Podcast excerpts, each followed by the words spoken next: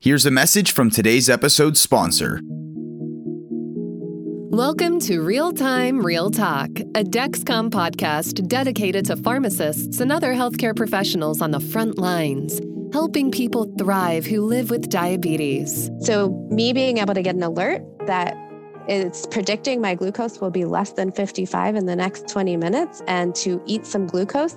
So I don't have to get as low as I could have gone if I didn't get that alert. Or even sometimes I can prevent going low because I'm able to get some glucose soon enough in my body and just go on with my day and not interrupt playing football or trying to catch baseballs with my boys. So, those are just a few of the things that I love. Dexcom is the leading developer of real time continuous glucose monitoring, also known as RT CGM, and other digital technologies to better manage diabetes. Real time CGM provides critical glycemic metrics for physicians, pharmacists, and diabetes specialists to act upon to help their patients live with as much freedom as possible. Dexcom empowers people to take control of diabetes through innovative, continuous glucose monitoring. Real Time Real Talk is a proud member of the Pharmacy Podcast Network. For more information on all Dexcom's technologies, products, and services, please visit dexcom.com. That's D E X C O M.com.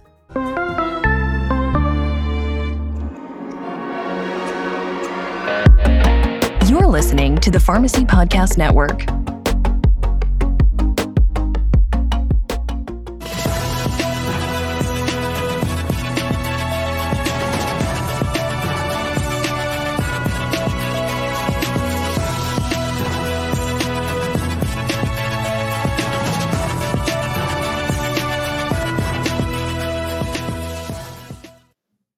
All right. Hey, welcome to This Week in Pharmacy.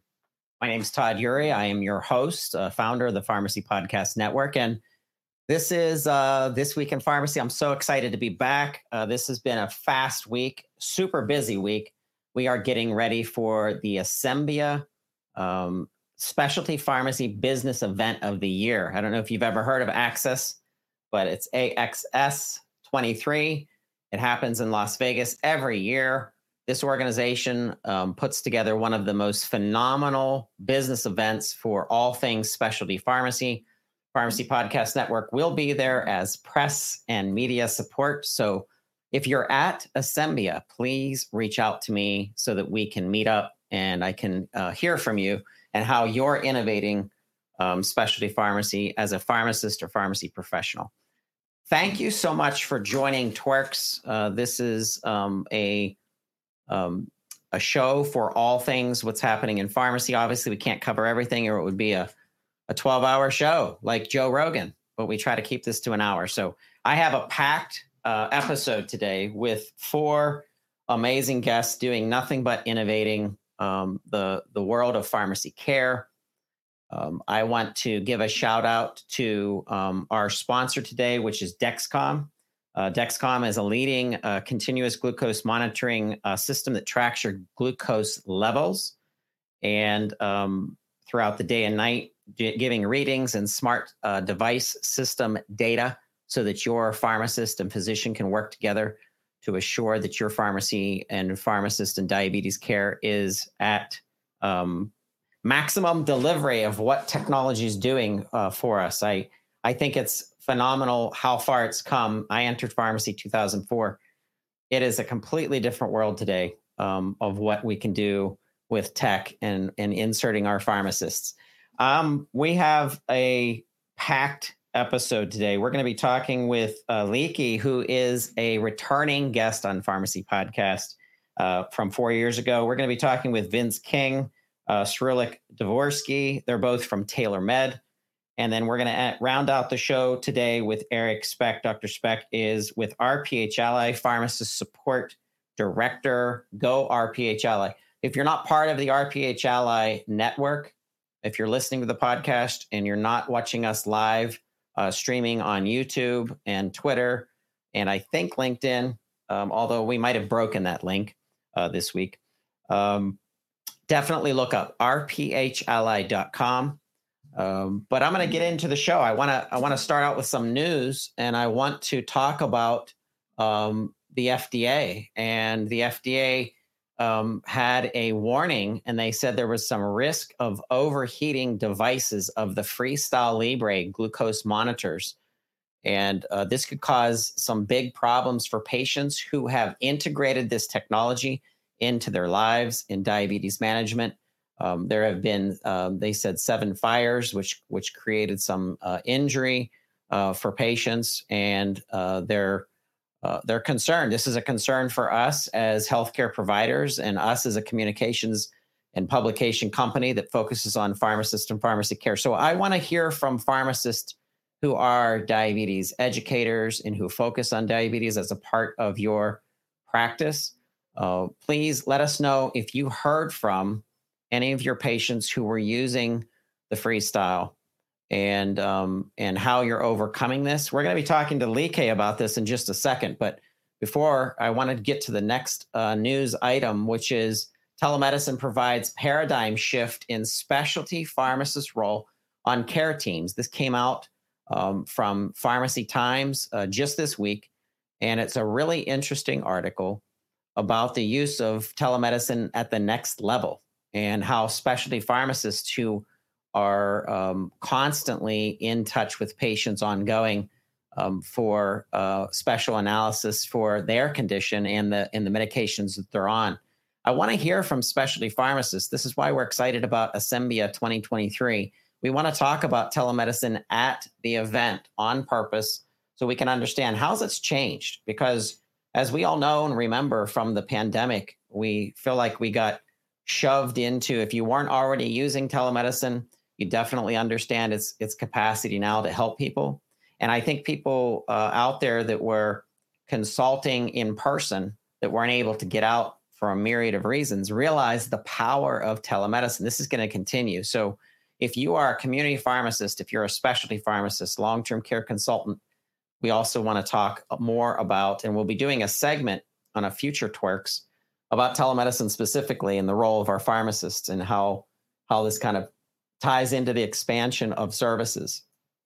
The last article before we get to our guests that I really want to jump into, I want to bring to your attention. There's an article out of uh, Drug Topics that said what pharmacists need to know about point of care testing for STIs and sexually transmitted infections. We're going to be coming back to this subject with Dr. Nadia Archambault. She's known as the Sex PharmD. I'm going to do an entire episode on STIs and um, and testing.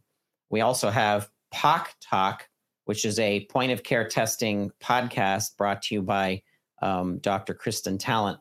And I think I'd like a cross episode between those two, talking about the importance of point of care testing and um, and STIs, and how pharmacists can really become the go-to source for ongoing education about leveraging point of care testing, but then also followed up for treatments um, and what that means for your practice and your community. I think of community independent pharmacists, and I think, wow, this is a, a business opportunity to give more uh, consult consultative services and education to your um, to your communities. And I wonder if you've ever thought of a community day um, or or or a sex education day or or even an education around uh, sexually transmitted um, disease and and and how that could increase you as a as a healthcare resource and as the community advocate for for public health. And so once again anything that we talk about on TWIRx it, it's it's almost like we set the stage for something bigger either that becomes a series of content that we like to develop with you or we reach out to companies who are becoming subject matter experts in um, in the in the realm of whatever that topic is. And I think point of care testing over the next year is going to become a huge um, part of community pharmacies out there that that want to leverage and become disease state experts. I want to bring in our first guest, um, who was on Pharmacy Podcast Network four years ago, and it's gone by fast. Um, Dr. Like Abuja, and he is known as um, the Pharmacist podcast host. Uh, Like, it's so good to have you back and see you. And you look, like I said, you're handsome, Prof- professorial. you look like a Jedi master. Thanks for having me back, Todd, and I'm so happy to be back with the with the family once again. Uh, time went by so fast, and um, really can't believe it's been four years. I really can't. Before we started into the show, you were in the green room, and we were talking about what we were talking about, and and we were we were on a new news item that just had come out in the Wall Street Journal and I think Forbes talked about it, which was delivery of medication and delivery of health services through Uber. And um, boy, uh, you know, jettison four years ahead, and that's not even news anymore. I know, right? Because uh, it was like we predicted what was going to happen, and and I kind of felt because of the uh, infrastructural backbone that Uber built, I kind of felt that if Uber Eats was uh, was a thing, which it was at that time, then Uber Health was going to be next. And um, boy, it did come to pass. Someone mm-hmm. needs to get someone needs to get paid. I know. Um, like I said, we should have we should have developed some kind of um, stock uh, program uh, dedicated to pharmacists that want to get into delivery of more services their to their community coming out of the pandemic. It's so interesting. I want to shift back to the article. FDA warns risk of overheating uh, a fire with the with the Freestyle Libre. So, as a pharmacist who has concentrated in di- in diabetes and treatment, um, let's talk about this. What what do you think as a pharmacist you can do when you see an article like this to come out to also notify um, some of your your people and patients that you know are using this technology. But how do how does a pharmacist, how does a community pharmacist or a consultant pharmacist best navigate something like this? Oh, great, great, great. Thanks. Uh, before I proceed with my uh, comments and um, submissions, I would just like to make a disclaimer, just like I did last time. I still have some associations and affiliations with Walgreens as a health outcomes pharmacist, where I just support uh, strategies towards uh, improving health outcomes for diabetes and other medical conditions. And as a dispensing pharmacist for World for CVS Pharmacy. Uh, but primarily today, I'm actually talking as a host, uh, co-host of a Kaizen Pharmacist, and uh, founder and um, principal consultant of Linguistics Consulting Group. Back to your question, Todd. I mean, it, it's amazing because you one of the things that we actually started hearing from um, I would say wearers, because you have to wear the pattern there for the users of the um, CGMs, it's that it wasn't really sticking a lot, you know, but I think they've actually perfected that. But um, going to the uh, uh, flesh of the article, I did speak to some of the representatives from um, uh, Freestyle. Uh, I do not speak for them. You know, I did order a free meter from them like about two, three years ago where I tested it and, you know, everything was okay. But did they tell me the problem they, they these people had was because one, they're elderly, uh, which means they did not have access to smartphones. That's why they were using transmitters. And just like you see on a daily basis, uh, people come in that readings are whack. So we have to actually transition them back to capillary testing with finger sticks, just to kind of make sure they are actually um, uh, um, in line in, uh, in at goal of their um, blood sugar readings. Uh, but um, as more and more people are actually joining this um, cohort of uh, patients using the uh, uh CGMs, it's just only going to get better. And uh, and I believe um, we are in the right path. It's yeah. What what I'm wondering is if if you're focused on diabetes care, and now your patient comes to you they've gotten used to using this technology to do the monitoring, to take their levels. Um, anything that pops up that would be considered um, dangerous, they're probably reaching out to their pharmacist or physician, um, or someone on their care, you know, a care team uh, provider. But what do you do when is this? We're getting them. We're getting our patients used to using um, wearables, technology, making sure that your your phone's tied into this, your smartphone. So I I really am interested in in having a plan that if something does go wrong, that we can quickly shift as a as a healthcare provider, aka our community independent pharmacies, quickly react to something um, like this uh, this notification on on the freestyle. So, what what have what have you seen or what have you heard when it comes to implementing technology in diabetes treatment? Great. And um, in fairness to the uh, manufacturers, uh, uh, which is uh, Freestyle and Dexcom, who were two main ones I've kind of worked with, whenever we have a patient with situations like that, they will actually send in a free capillary testing uh, device for the patient next day, and they're quick at replacing whatever device is uh, defective. Uh, because at the end of the day, it's extremely important that the patients actually monitor their blood sugar, and that's why you have that device.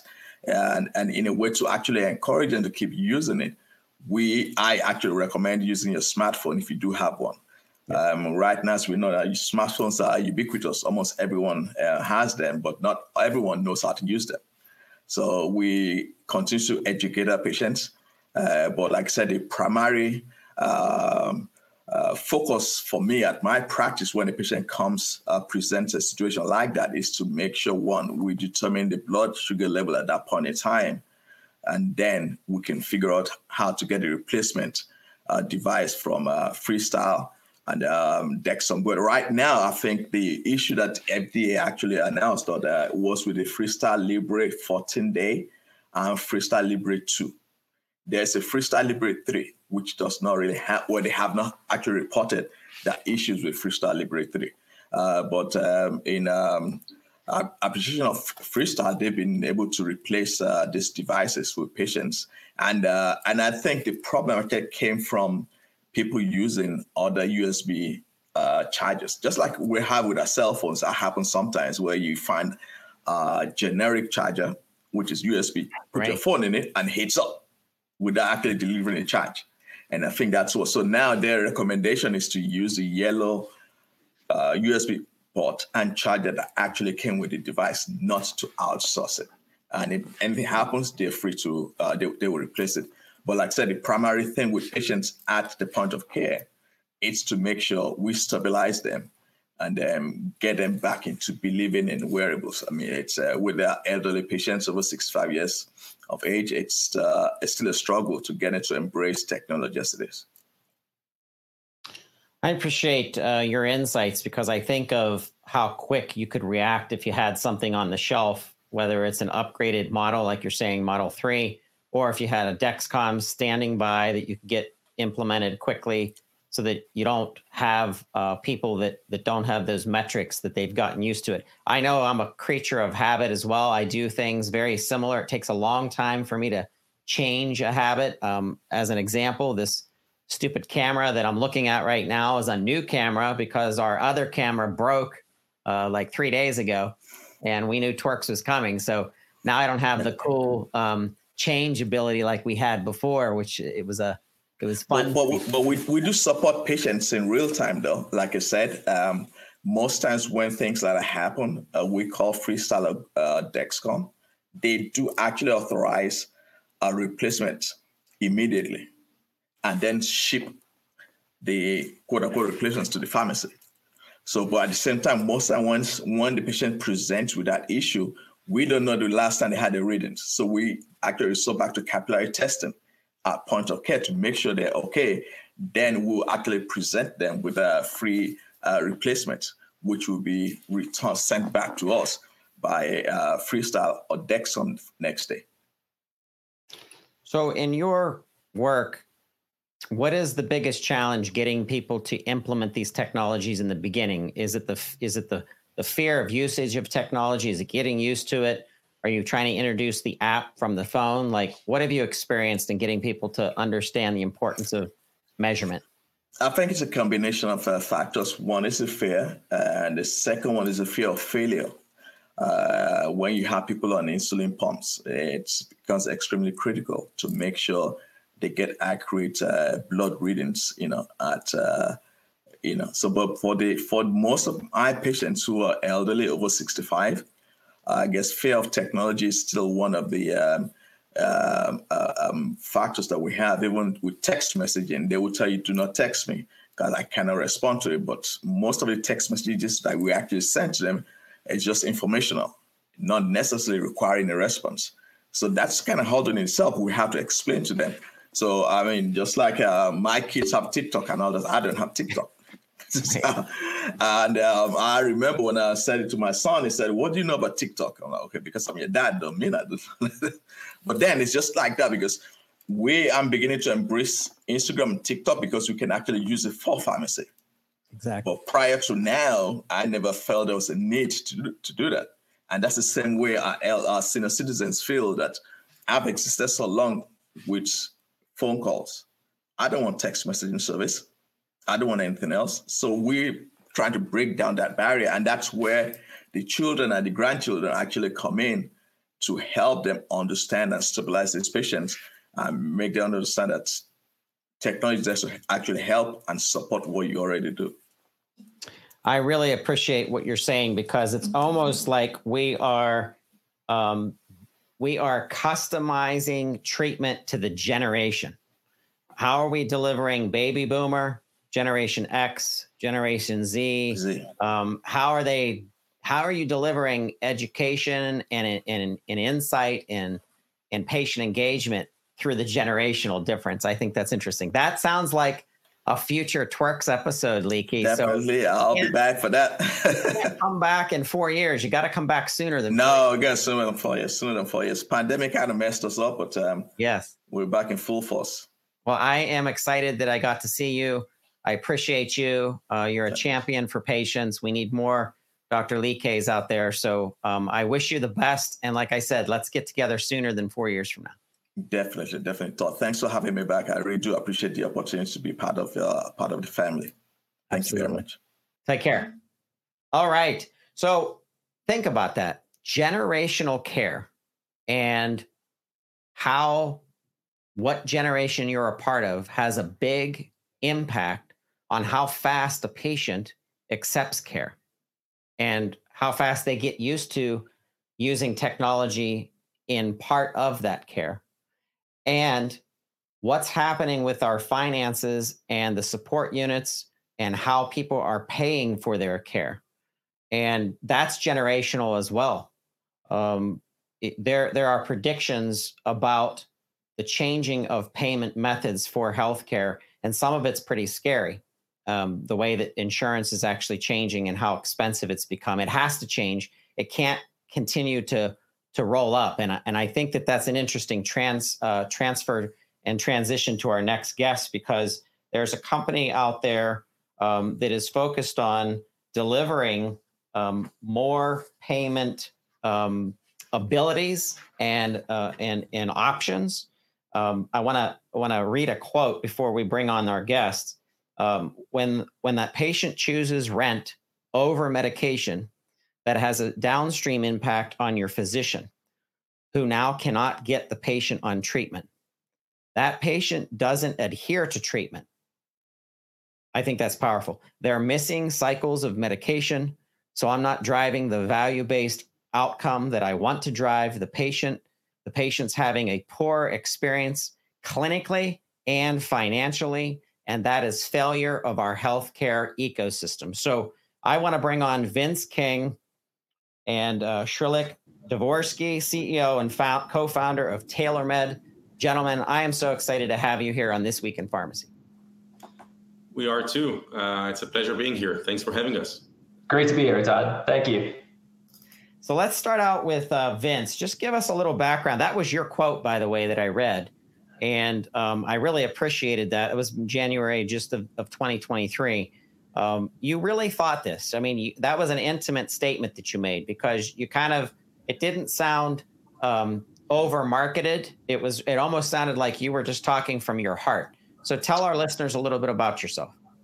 You know, absolutely, Todd, and thank you. And you know, it isn't a marketing play, right? And I think at my core, I believe that affordability. We always talk about it in the context of the patient and how it impacts the patient, which is important but there are many downstream impacts that affect outcomes around the entirety of the care team and then the individuals trying to run the clinic, the care site. So I have spent, you know, my career in healthcare, I've been in healthcare about 25 years, really on the revenue side of healthcare, understanding how we afford and pay for care and supporting providers and pharmacies and payers in that activity over the last five, six years, been directly involved in the patient experience And so, how do we engage the patient? And my core belief is through will has heard me say at nauseum.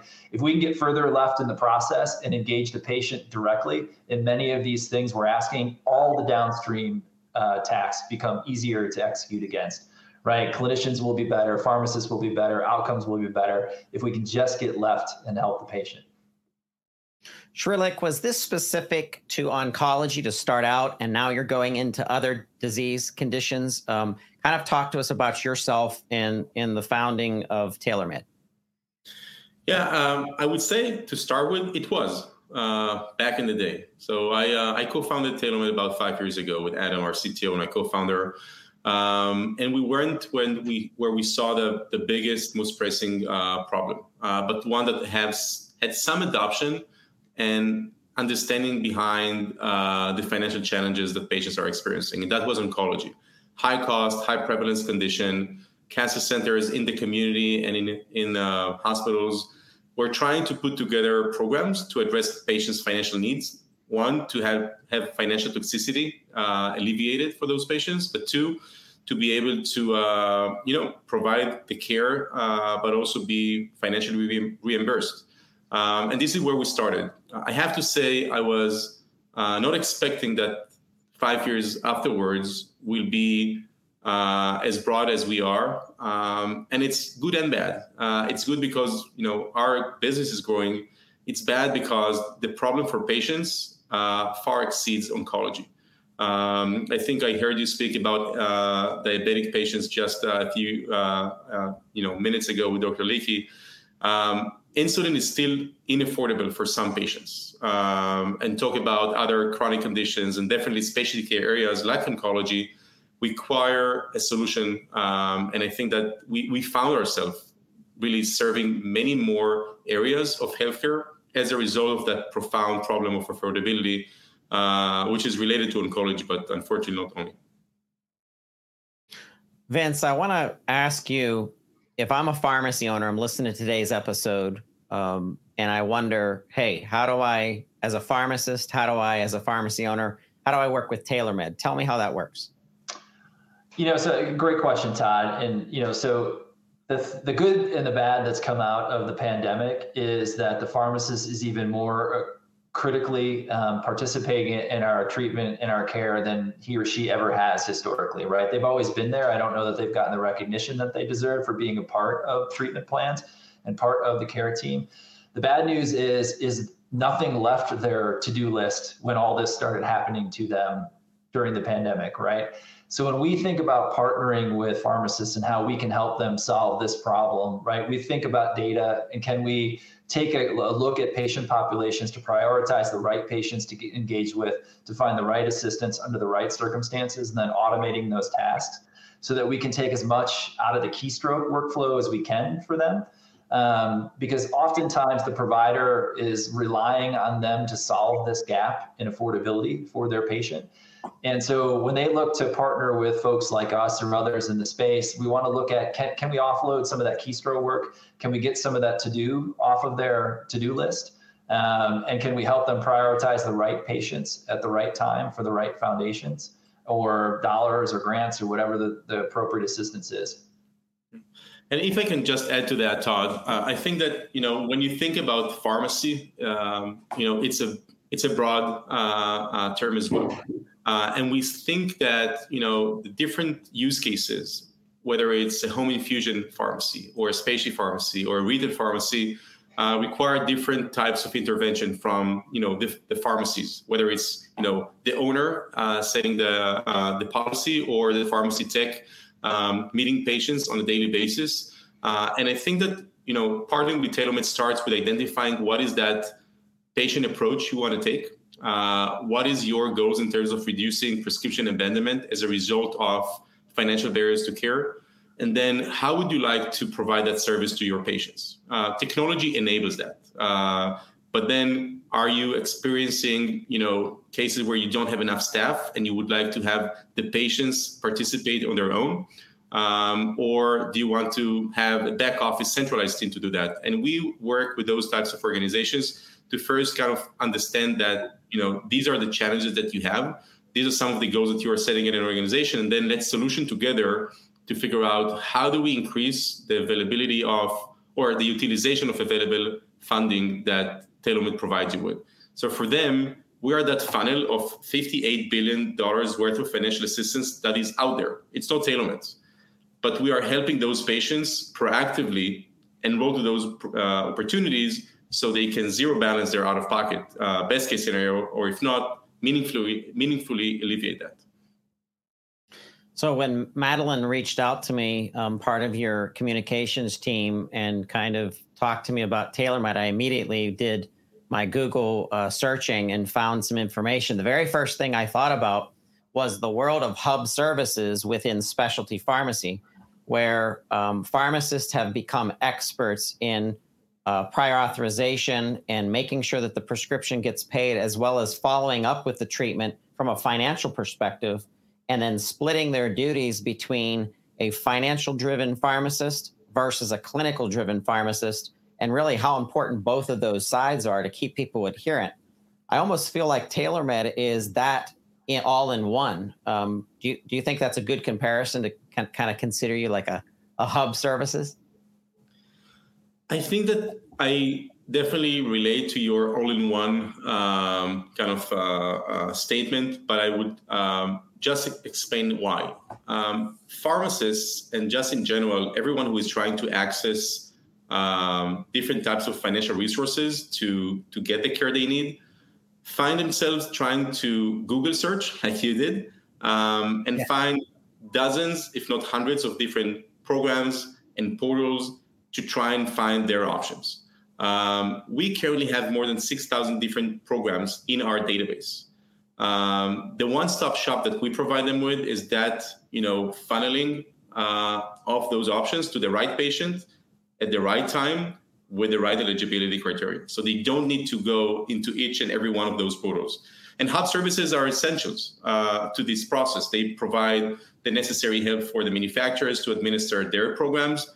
Um, but there are many of those. Uh, but as a pharmacist or as a patient, to be honest, how do I know to reach the different portals? I need something that consolidates everything for me, then helps me manage that program lifecycle throughout my continuum of care. And that's what we provide them with. And Todd, I do think you make an interesting call out in the hub, though, because again, to the quote you quoted earlier, right, that it's impossible to separate the clinical and the finan- uh, the clinical and the financial journey of our patient any longer, right? So the data that we receive on the front end for us is often clinical in nature, right? That we see diagnosis and scripts and treatment plans and those kinds of things. We also often see we see financial, right? And that's how we begin to make our decisions. So we are in a pace in a place to be able to facilitate that journey for the hub themselves, for the pharmacists themselves, and ultimately for the patient. So talk to me, and I'm not sure either of you can definitely take this, but I'm very curious. So I've worked in pharmacy software systems for years. That's actually how I entered pharmacy. So there's 25 uh, systems out there. Um, the dominant one in community pharmacy, like Pioneer RX or Liberty or something like that. So how does TailorMed interface with these systems to deliver all of that data so that the pharmacy that is the preferential pharmacy of the patient is able to move forward in their treatment?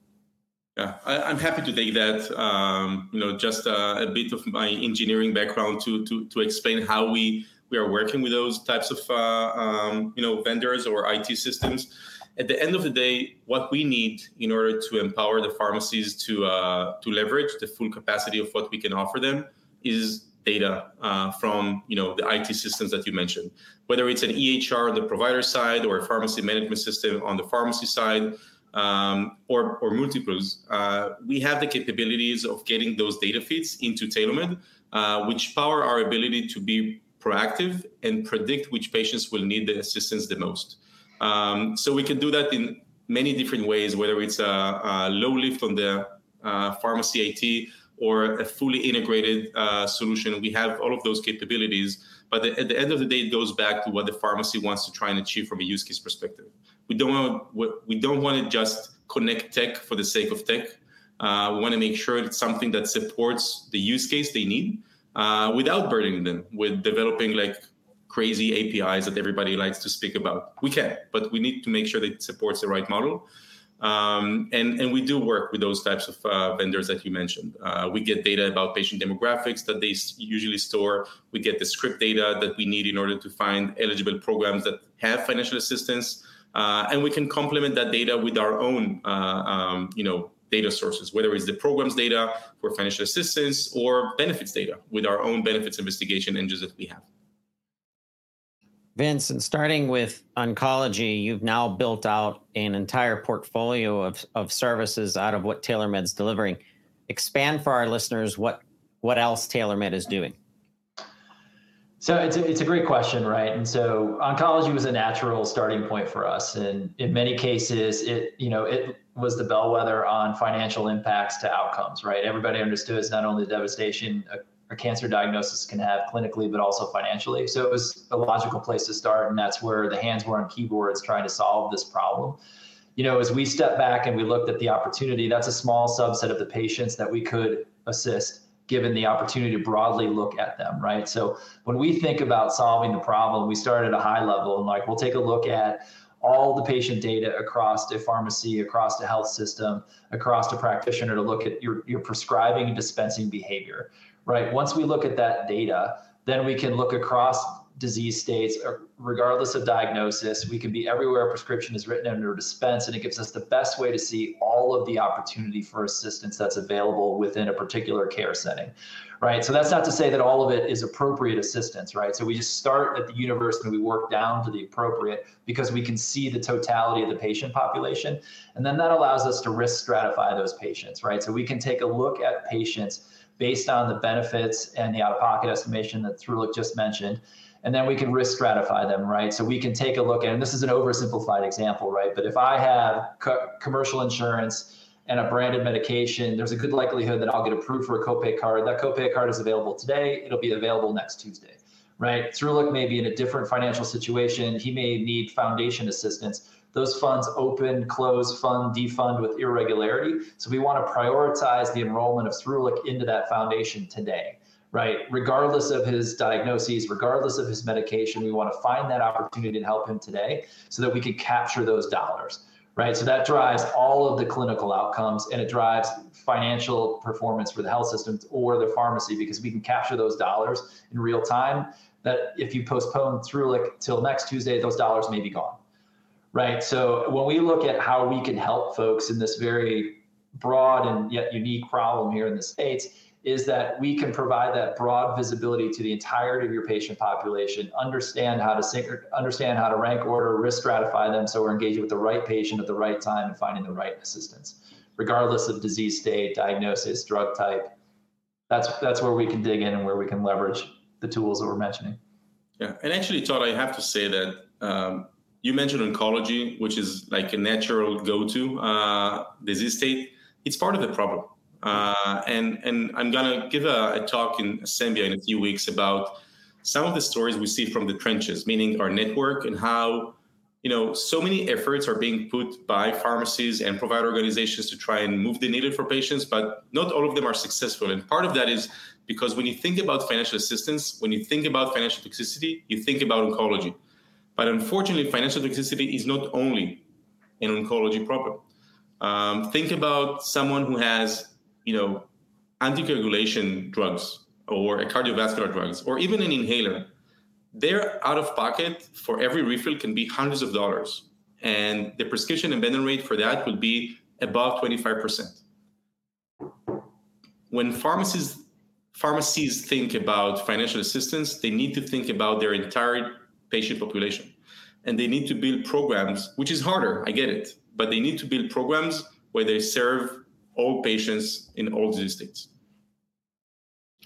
Who's the customer? I know that it's the patient ultimately, but who's actually who's paying TailorMed in order to deliver these services? So, so the only customer is not the patient.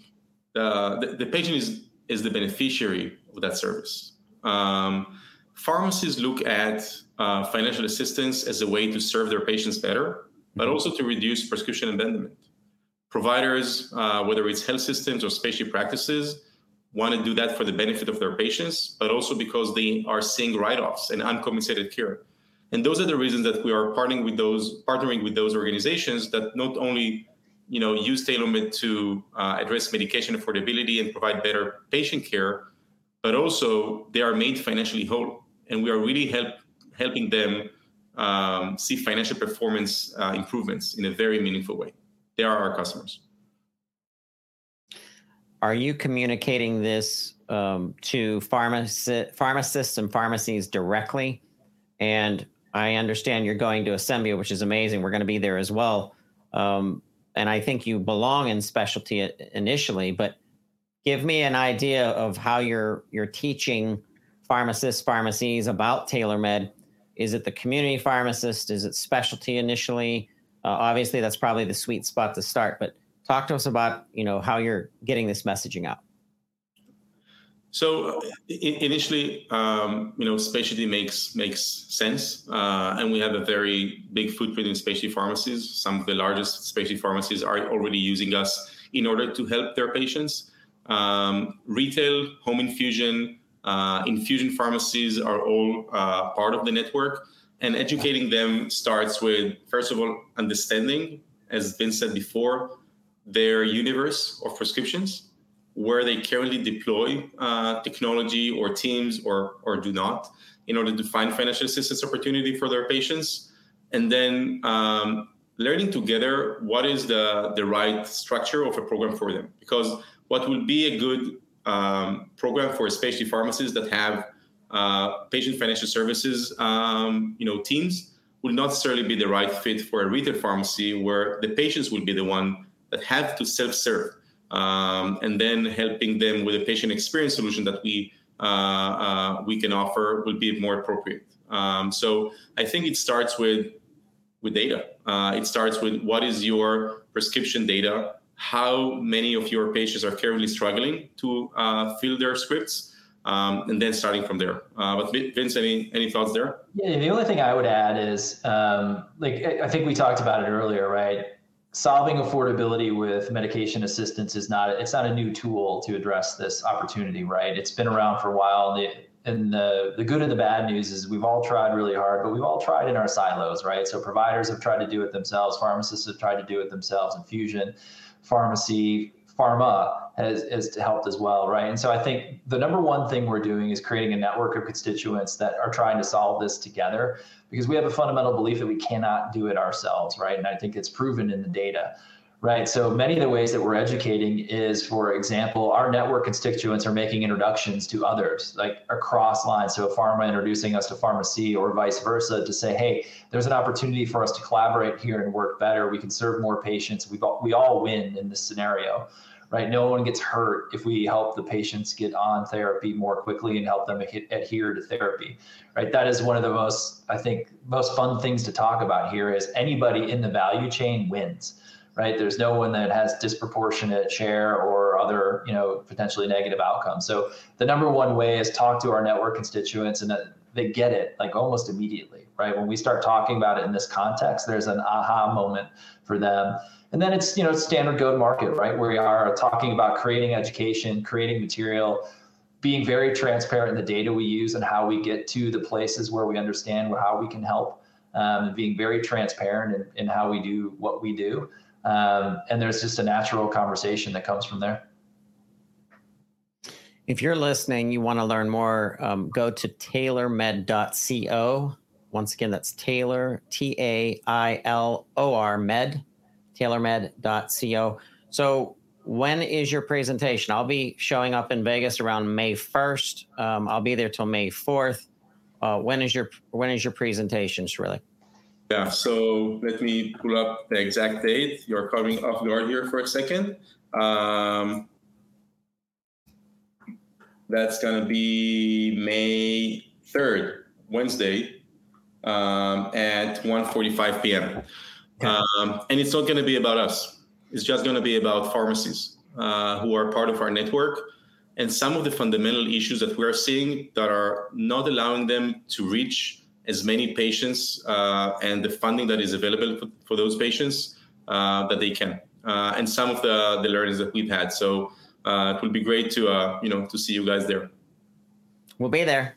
Um, I'd like to get a quote from from one of you as well. We're gonna um, a shout out to uh, to the team at Asembia. They're wonderful to work with. I think they're putting us at a special media location by the pool. And guess what's by the pool? The bar. So you you put the bar, the pool, and podcasting.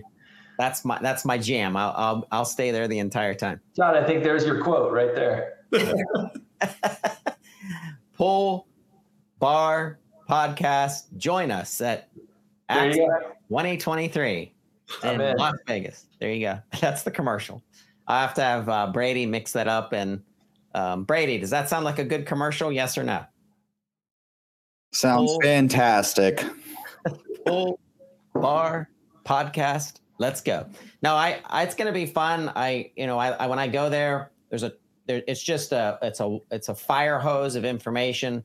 If you've never been to Asembia and you want to get deeper into specialty care, uh, as well as technology, there's a tremendous amount of technology companies that show up there.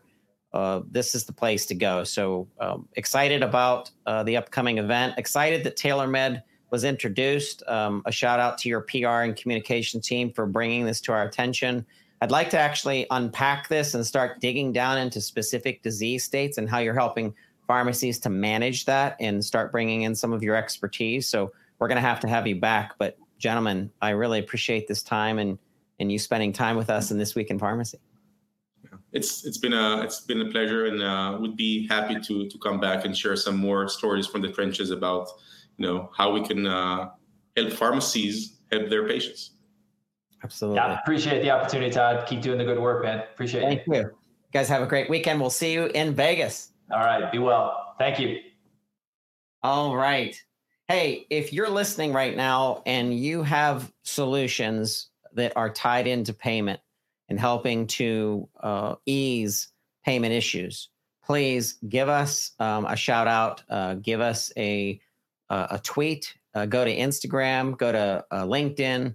We're all over the place. You can find us um, if you go to pharmacypodcast.com, obviously. But we care about you. We care about the care that you deliver as a pharmacist and we want to hear this is how we learn about things to, to talk about and to expand and to network and really it's about the network more than anything um, that is a key word in our next guest is the word network and the strength of a network the strength to um, to come together as a profession and be uh, trusting of each other in in the fact that we don't have to always agree on everything uh, but we do have to work together to make sure that the patient gets the services that they need. And there are so many pharmacists that are passionate about pharmacy care. RPH Ally has been an amazing partner um, of, of the Pharmacy Podcast Network and bringing more pharmacists. We're starting to see multiple pharmacists have uh, shows uh, with Dr. Walker and then um, and then come over to Pharmacy Podcast and and deliver more content. Before our guest, though, I want to give a shout out to uh, Dr. Jake Nichols. Um, he's the author of Fit Unfit for uh, Recovery. I'm about uh, just beginning this book. If you want to understand opioid use um, disorder and treatment and what someone went through, uh, Jake is passionate. He's sincere. He's intimate with his readers. He gets into some of the the weeds of of what he experienced. Uh, once again, Unfit for Recovery. If you can't see this book and you're listening to the podcast, look it up. Uh, just Google Unfit for Recovery by Dr. Jake Nichols. Um, it's it's a it's a it, it, it it's a eye-opening book because it gives you uh, the perception of what it's like to go through um, recovery uh, in treatment and how uh, Jake felt that he wasn't even worthy of treatment and he's a provider. So it was it was another layer of of of treatment. And and this is special to us because opioid use disorder was part of my career growth in healthcare as a communicator um, as i worked in in that space specifically marrying uh, emergency room uh, treatment uh, being some you know patients being narcan people being narcan and then putting them into uh, into treatment immediately and being able to make that as seamless as possible. The disruption of that to a to a person's life. Um, we have to have passionate providers, and we do have a passionate provider coming on next. Um, I'm excited to welcome Dr. Eric Speck, PharmD, and um, he has a business background as well as an MBA. And he is the pharmacist support director of RPH Ally. And Eric, uh, welcome to this week in pharmacy.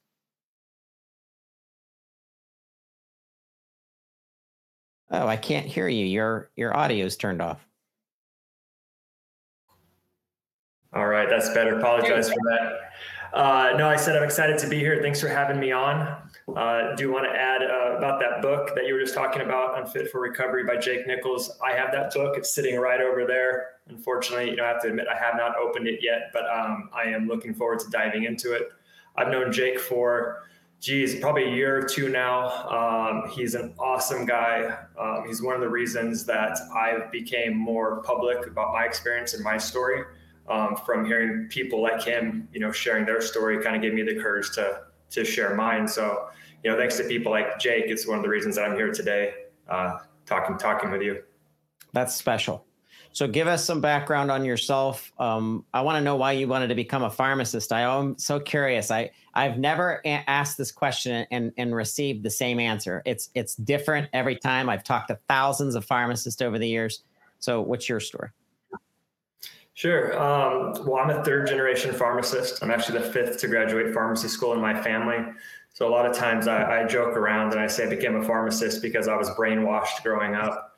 Um, you know, and the, the, the truth is my family, my, my father, my uncle, my grandfather, they owned a few pharmacies when I was growing up and they really enjoyed it. Um, they enjoyed being pharmacists. They enjoyed helping their patients and, you know, providing I guess, a service to the community in a great way. So I saw how much they loved it. Um, and so when it got time for me to kind of choose my career path, I looked at a lot of different things, but ultimately settled on pharmacy because it was something that I knew I would enjoy as well. Um, you know, doing for doing for a while and helping people.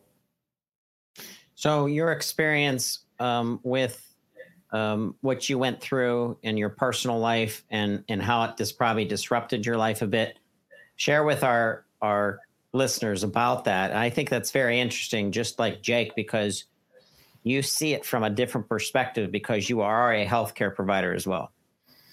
Yeah, you know, one thing in, interesting, and it's it's it's true for me, and I hear it a lot about other healthcare providers who struggle with addiction. You know, they always think it's never going to happen to me. You know, especially as a pharmacist, I'm the drug expert. I know everything there is to know about these drugs more than anybody else. So I know how to not get addicted or whatever story we're trying to tell ourselves that it's not going to happen to us. And so that's the story I told myself. You know, I said, I am a, you know, I'm a pharmacist. I'm a very responsible person. I'm a very professional person. You know, I'm not a, not a drug addict. It's not going to happen to me. And that was like the first mistake. Um, so shortly after I graduated pharmacy school and started working in the profession, I did develop a opioid use disorder. And one of the reasons I fell into that trap, you know, growing up and just things in my life, things came relatively easy. There was nothing I wasn't able to conquer or accomplish. You know, if there was a challenge, no matter how big it was, I was always able to be successful in pursuing that. And this was the first time in my life where something really just kicked my ass. I could not defeat it no matter how hard I tried once those uh, the opiates got you know a grasp of me, it, it would not let go. Um, and it happened so quickly. I mean, really, it was about six months of use before I was in the worst place of my life and I couldn't stop using. Was this based on an injury initially, or was it something that you just got into from a recreational perspective? But how did it kind of transpire in domino? Yeah, good question. Uh, it was definitely not an injury, nothing physical. Sometimes I, I, joke around saying, Yeah, I know opiates are used to help manage pain. And I said I was struggling with some emotional pain, and the opiates worked really well for that. Makes sense, though. goodness, I, I, I have a family, um, some of on my mom's side, especially, that went through some alcoholism and how easy that was. And I feel like throughout my life, I've teeter tottered um, in that realm. And I've always been able to pull back with uh, being double checked by, you know, family people and in my life that that are telling me watch out because this is in your this has been in your family. And I think there's a tie back to generational addiction too. And I think sometimes that's psychological the way we we I was always around it. Was around it from the time I can remember.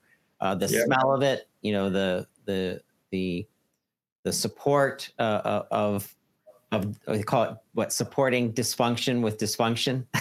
and it can it can snowball and it can but now you have something very special to offer eric and that is you understand it because you went through it so how does that impact um, your ideas for for care for people that are going through um, opioid use disorder Yeah, you definitely are able to understand it on a, on a different level. Um, you know, and, and that's that's one reason I you know reached out to you initially was you know the pharmacist expanding role into treating patients with opioid use disorder by by providing you know buprenorphine medications, uh, being on the front lines for that, and that's the treatment regimen that I went through as well. But I never could have imagined in a million years how bad addiction can get. I mean, the things that you go through when you're struggling with an addiction, the, feelings of depression, insomnia, can't really be described. And I always tell people, I think about think about the worst time in your life when you felt that you were at your worst and out your low your lowest, and how bad it felt. Um, I say, if you're struggling with an opiate addiction, you know, multiply that worst feeling you've ever had by a thousand. I mean, it was, I never would have come close. I never would have thought that in this realm of life that we live as humans, it would be possible to feel that bad and to go through such terrible emotions. And it wasn't just for a short period of time. I mean, those, that, that, that struggle sticks with you for a long time as you're working to get clean. Um, so yeah, having gone through it myself, you know, I know how hard it is. And I don't think any any person, you know, a pharmacist, physician can truly understand the severity of addiction and what somebody's going through without having gone through it themselves. It is, like I said, you know, a thousand times, a million times worse than I ever could have imagined. So if I didn't go through it myself, I would think, yeah, you know, these patients, they're having a difficult time right now, you know, struggling with their opioid use disorder. And yeah, I get it, it's hard, but I would have really no idea of how hard it actually was. So, you know, I've developed a lot of empathy and compassion for people who are struggling with addiction. And, you know, I've learned what works for me. And I just try to be that person for, you know, those people who are out there. And on RPH Ally, I'm the director of the Pharmacy Peer Support Channel. And we pr- provide support for a lot of personal and professional issues. Um, one of the main reasons I wanted to join RPH Ally and do this is because I know there are, there are a good number of pharmacists out there, or pharmacy professionals who are struggling with, you know, some type of substance use disorder. And to have a place to go to to talk to somebody who really understands, you know, what they're going through and to, to provide a little bit of direction and guidance is really, really fulfilling for me. Um, you know, it's something I do. I do pro bono just because I I care so much and I want to help people so they don't need to go through the same thing that I went through, or at least not for as long, if it's possible. our network has been a constant drum of content around um, addiction and o- specifically opioid use disorder. And we had a seven part series through the University of Pittsburgh Pharmacy School, Duquesne University, and the Pennsylvania Pharmacists Association, all about stigma. And. I think um, you and and people like Dr. Nichols, Jake, present an extremely valuable perspective because when you start talking to a fellow provider that's going through it, you immediately come across sincere and not stigma driven, where you feel you're. I don't think that they feel judged because they know that you've been through it too. And I think there's a special, not that you want our providers to have to go through it, obviously, and, and experience it, but uh, the the light at the end of the tunnel and the goodness that has come out for for you and for someone like Jake is the fact that you can speak uh, levels ahead than someone that never went through it that's kind of having to build trust. I think there's a trust there that you give off almost immediately when when you're talking to a fellow provider. Yeah, no, I agree with you completely. I think it is very natural that that occurs. You know, the stigma thing is huge. Um, you know, when when somebody, you know, whether a patient, a family member, a friend, you know, you hear about they have an addiction problem or they're an alcoholic or they're addicted to opiates, whatever it is, you know, there's auto- automatically negative connotation to that. Somebody described to me a while back, they said it really should just be like if somebody falls and breaks their arm, it's like, oh my gosh, there's, you know, a condition here that needs to be treated. They're hurt. And then once it's fixed, they're not known as the broken arm guy anymore but you know, if somebody who has addiction, it should be looked at the same way as somebody who had you know a fractured arm.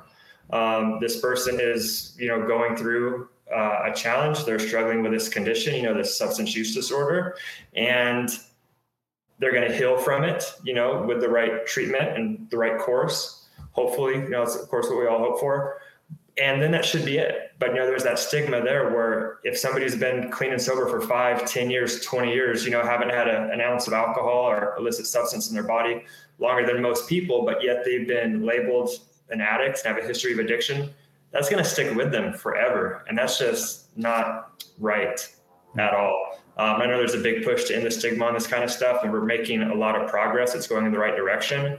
And you know it's it still has a long ways to go, but we're we're making progress there. So that's that's refreshing.